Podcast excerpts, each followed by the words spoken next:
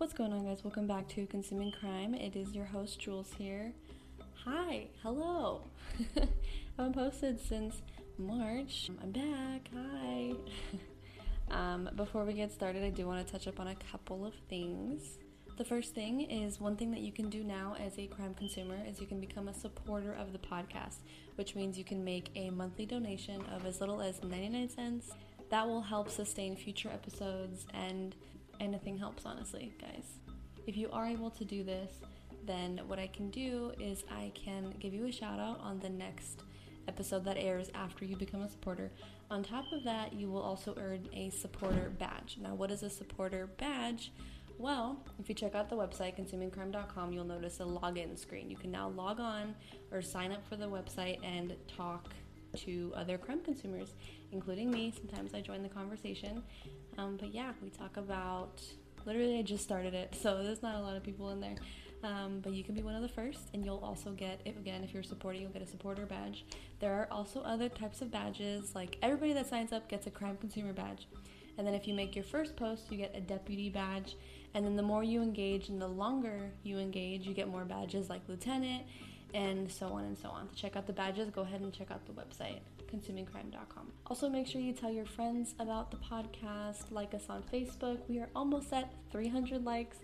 Sounds like a little, but it is a lot to me. Every single like, every single human being that acknowledges that the podcast even exists, even if you don't like it, it means the absolute world that you're even giving it a chance. So thank you guys for listening. Thank you so so much for listening.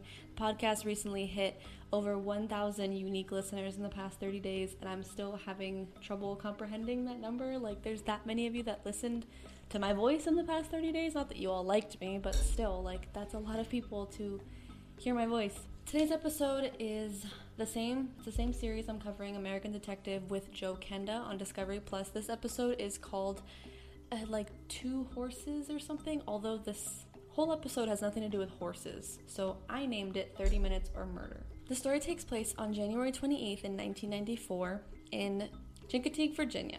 We're at a pizza shop and we it shows a dramatization of a guy and a girl and the girl's like, "Okay, like I'll see you in a bit." They kiss and she leaves. So they're obviously in a relationship and she's off to deliver pizza. Her name is Tessa Van Hart and this was set also late at night. There was nothing out of the ordinary. Every time she delivered a pizza, she would come back. She delivered pizza, she'd come back. And this was a fairly peaceful town, as it usually is. And this is just one of the nights that she did not come back. And her, I believe it's her husband, ended up calling police because he just was worried. It's getting late. Where's my wife? So he calls and reports her missing, and officers begin looking immediately, which I appreciate because you guys know sometimes they're like, oh, you gotta wait 24, 48 hours if an adult's missing. Coda, if you don't get down, he's like, I'm gonna play in the blinds while you're recording. I know I don't normally do this, but I can tell that you need it to be a quiet place, so I'm just gonna be extra obnoxious today. That's my cat. This is also an island, so they're kind of wondering okay, how far could she possibly go? We're on an island. They're driving around and the officers spot a car that's running and they walk up to the car and there's no one behind the wheel. This was the pizza delivery car, so obviously this must have been Tessa's car. Officers find something terrifying in the backseat. The documentary is now interviewing a man by the name of Danny Plott. He is a special agent with Virginia State Police in the Violent Crimes Unit. I'm not sure if they just don't have a homicide unit, but maybe that's how peaceful it is. They don't even have a homicide unit, they have a violent crimes unit. So that tells you a lot about murder frequency in this town. He gets a call, and when he gets that call, he is at home, and the call's from a supervisor regarding the case. Danny and his partner arrive on the scene, and they're getting briefed. They find out there was a woman in the back seat, 23 year old woman named Tessa Van Hart. Now we're getting the background on her. Tessa was beautiful. She had a very bright future. She had two kids, two young kids, might I add, a loving husband, and she was the type of person that was quiet at first, but once you got to know her, she was very special and unique. Tessa's husband, like I mentioned earlier, also works at this shop. Normally, I'm the first one that's gonna say it's the husband, the husband is sus, the husband is suspicious, he did this, but I, I mean, he's got an alibi. He was at the pizza shop, I'm sure there's recording. So as of right now, I'm not suspecting him at all. Husband's name is Walter, by the way, and he's also the same man that reported her missing. She was in the back seat with two gunshot wounds to the back of her head. There was not a lot of blood, which tells officers that the bullet must have lodged in her skull somewhere. It wasn't like a through and through. They also noticed grass, dirt, and mud on her knees, which means there is definitely another crime scene. Before I go forward, at some point, guys, we are gonna get into. I'm not gonna gonna talk about it. I'm just gonna kind of go through it really fast. But trigger warning: we are going to get into sexual assault and talk about that a little bit today. They found her purse and there was still money in it. That tells officers and it tells us that this person was not trying to rob her. This person must have been solely interested in a woman, in maybe even her specifically. We don't know yet. Officers go and talk to the husband, and this is when they inform him that his wife has passed away. Being interviewed now, he starts talking about her and he says that she was my soulmate, and the hardest thing that he had to do was to tell their kids that mommy went to heaven. Tessa's daughter is being interviewed in the documentary. She's older now, obviously, and she gets told that she looks beautiful just like her mother, and that is her favorite compliment. At the pizza shop, the husband was the one in charge of doing the cooking of the pizzas, and Tessa was the one that did deliveries. I don't know, guys. Don't just, if you're a female, even a male, it's just ah, like DoorDash drivers and Uber drivers and everyone doing this stuff at night. Like, you guys, this type of stuff is everywhere. Like, you could live in Beverly Hills and it's like you never know. Like, I just, you know what? Carry pepper spray, but also carry a taser because you can't spray pepper spray if somebody tries to grab you when you're in your car because then you're gonna spray yourself. That was a side note. He expected her to come back that night, and as a matter of fact, he thought that something maybe happened to the car, which I think she probably would have called him, but then again, what year was this? 1994. They had phones, I think. Anyway, officers checked the records to see where she was supposed to go, where they had sent her, and they found a slip of paper with the house that she was sent to, the address. They go to this house and there's nobody in it, all the lights are turned off. They find out that this, or not they find out, they think that it's a vacation home, like kind of an Airbnb. It's locked up and it's secure and nothing's happening inside. They do see though that the lights were on next door, and officers figured, okay, if we were Tessa and we're making a delivery here, there's nobody here, I'm gonna try next door. So they go and they knock on the door, and a man answers the door. Oh, wait, wait, wait. Rewind. Before they knocked on the man's door, they noticed or they saw small amounts of blood in the grass, practically on this person's property. I don't know how they saw it. I, is it? I mean, I think it was nighttime. These detectives are just good at their job. They knock on the door and a man answers, and immediately this man is extremely defensive. He just seems really irritated. He's kind of angry. He's like, I didn't order a pizza, and he doesn't even say that he saw anybody try to deliver a pizza. The officer is immediately suspicious you can be defensive. This is what they say. You could be defensive, but if you're defensive and you have a crime scene in your backyard, like that's that's definitely a red flag. There's also a storm. So it the, okay, the documentary says this and it trips me out. They say there's a storm going on. So it makes sense if something happens and he didn't hear it. Are you kidding me? This woman was shot in the head and in this dude's backyard. How loud can a storm be to where you don't hear a gunshot literally outside of your door? Somebody comment and correct me if I'm if you disagree, but I maybe he if they had a silencer, maybe. But like seriously?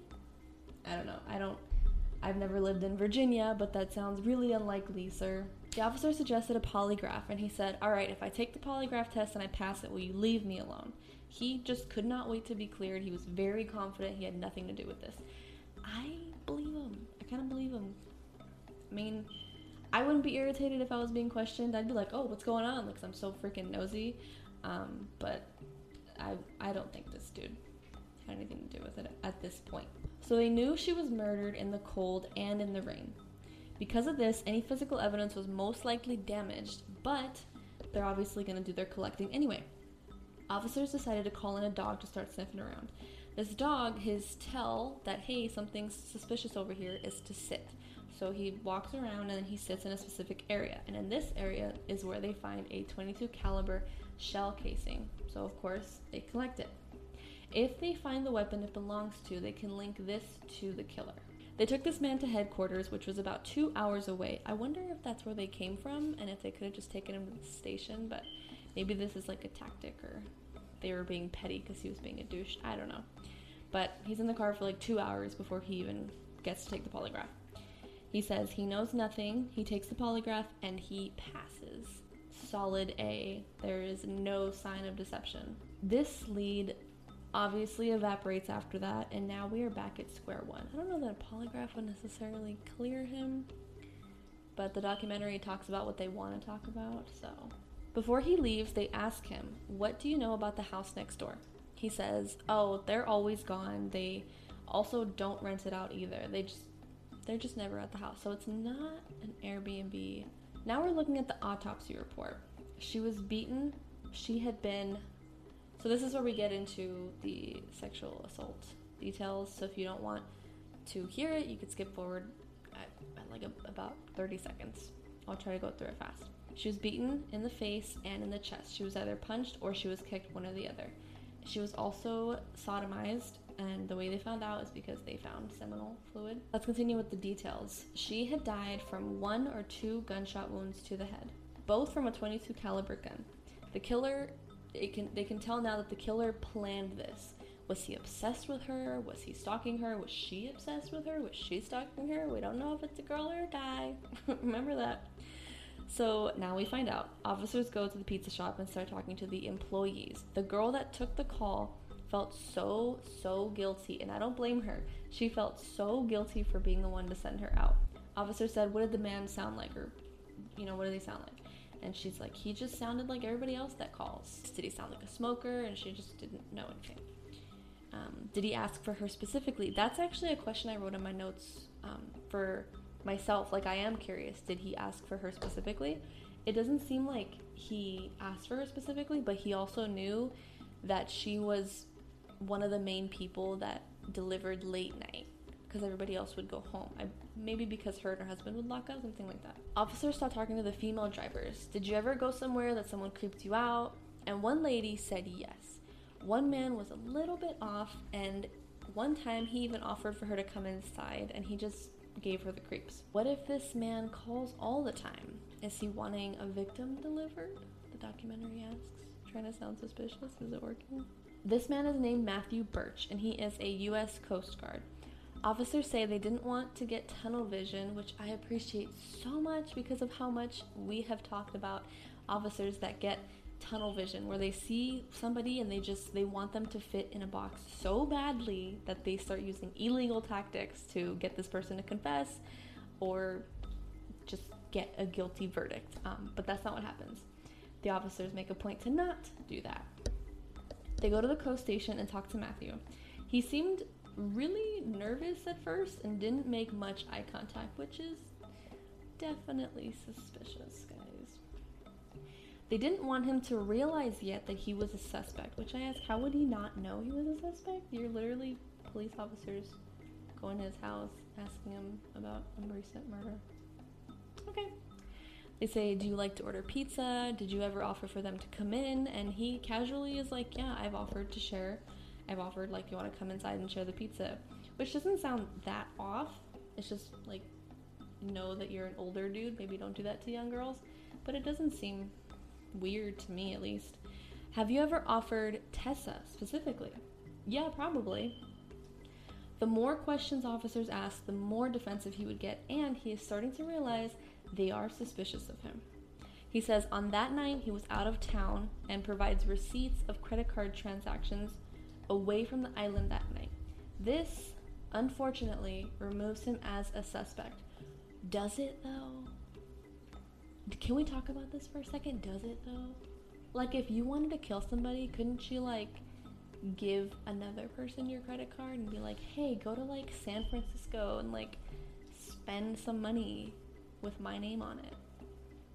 I don't think that clears him but let's continue. They brought in agents to run down leads and conduct interviews throughout the island. So this is again a very small town. They're literally just like what is it, cold calling, but for murder investigations. They're just asking, talking to every single person that they possibly can. They canvassed every single resident and they even talked to an ex of the husband at one point, but nothing was there. Forensics came back for Tessa's car. It didn't give them enough for a new lead, and officers were frustrated. They're like, damn it. Just when you say, oh, new results back, and then there's like nothing. The pressure was on. Their people were terrified. Is this just the beginning? Is this person going to keep killing? Is this a potential serial killer? What's going to happen? And before, no one really locked their doors, and now they do. Like, lock your doors, lock your doors, lock your doors. I cannot say that enough. I don't mean to be obnoxious, but like, for the love of everything, please lock your doors.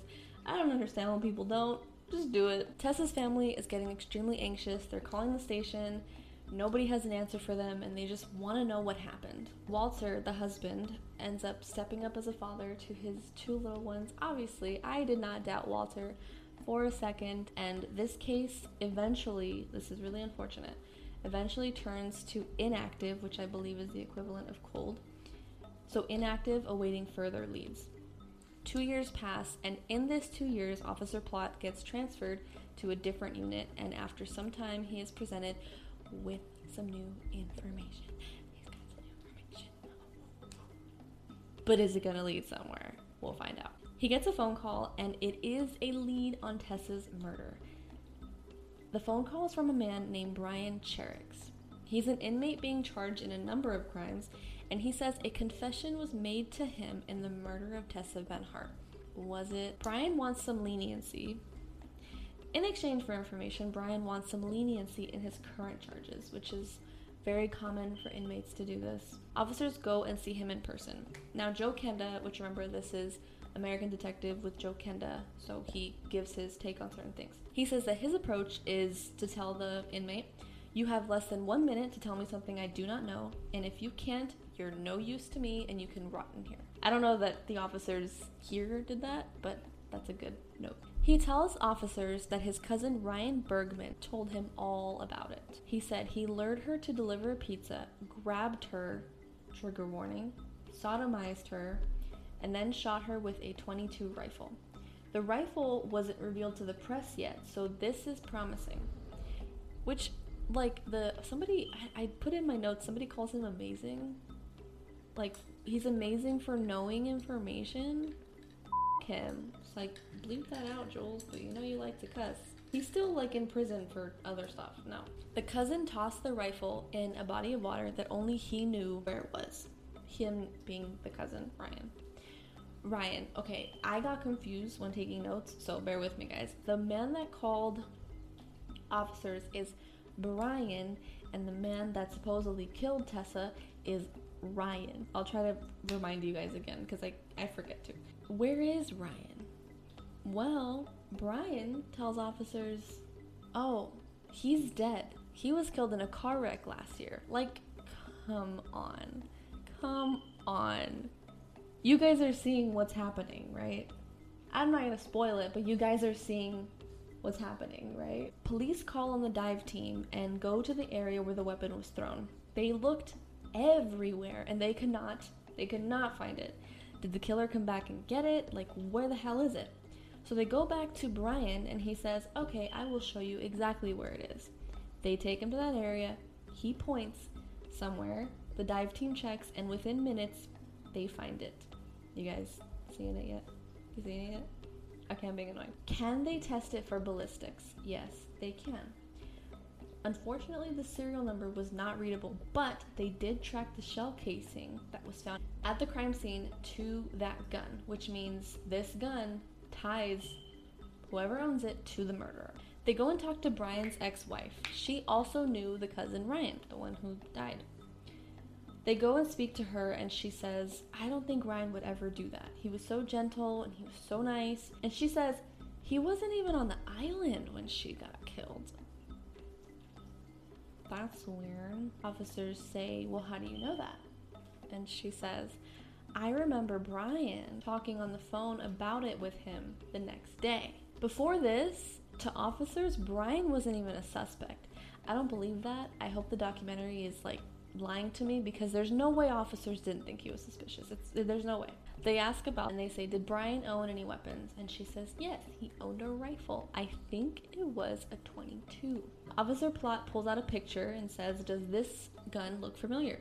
She says, Yeah, yeah, that is his. Like, are you sure? She's like, Yeah, that's definitely his gun.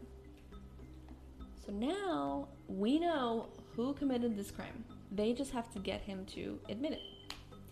They go back to Brian and he is sticking to a story. I already told you where he threw it. I already told you where this. I already told you this. I already told you where I tossed it. He keeps flipping from him to I, from Ryan to me. So obviously he did it and then eventually, eventually he says, fine, F it.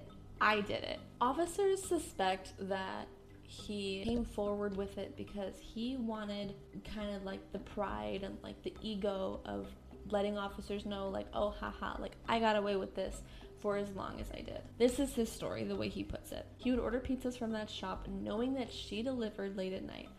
And the first couple times it was relatively normal. He just thought she was really pretty. And he would tip her like $20 here and there. And then one day, the deliveries weren't good enough, and he became obsessed with her. He planned to lure her to this abandoned home, and he was waiting behind the chimney with the rifle. She sees the house with the light on, and she starts walking over there. He can now attack her from behind. He tries to talk to her, and she's immediately freaked out. He forces her to the ground, assaults her, then shoots her. After the first shot, she moved, so he shot her again. And then I put in my notes in all caps, like, that guy in the house didn't hear you. What the f? like, you hear a gunshot. Oh my god. He drags her back to the car, puts her in the back seat, and then drives somewhere to abandon the car and tosses the gun in the water. In that spot, he said only he knew where it was. When he confessed, he didn't really care all that much. He was kind of a douche about it, which is how they usually are.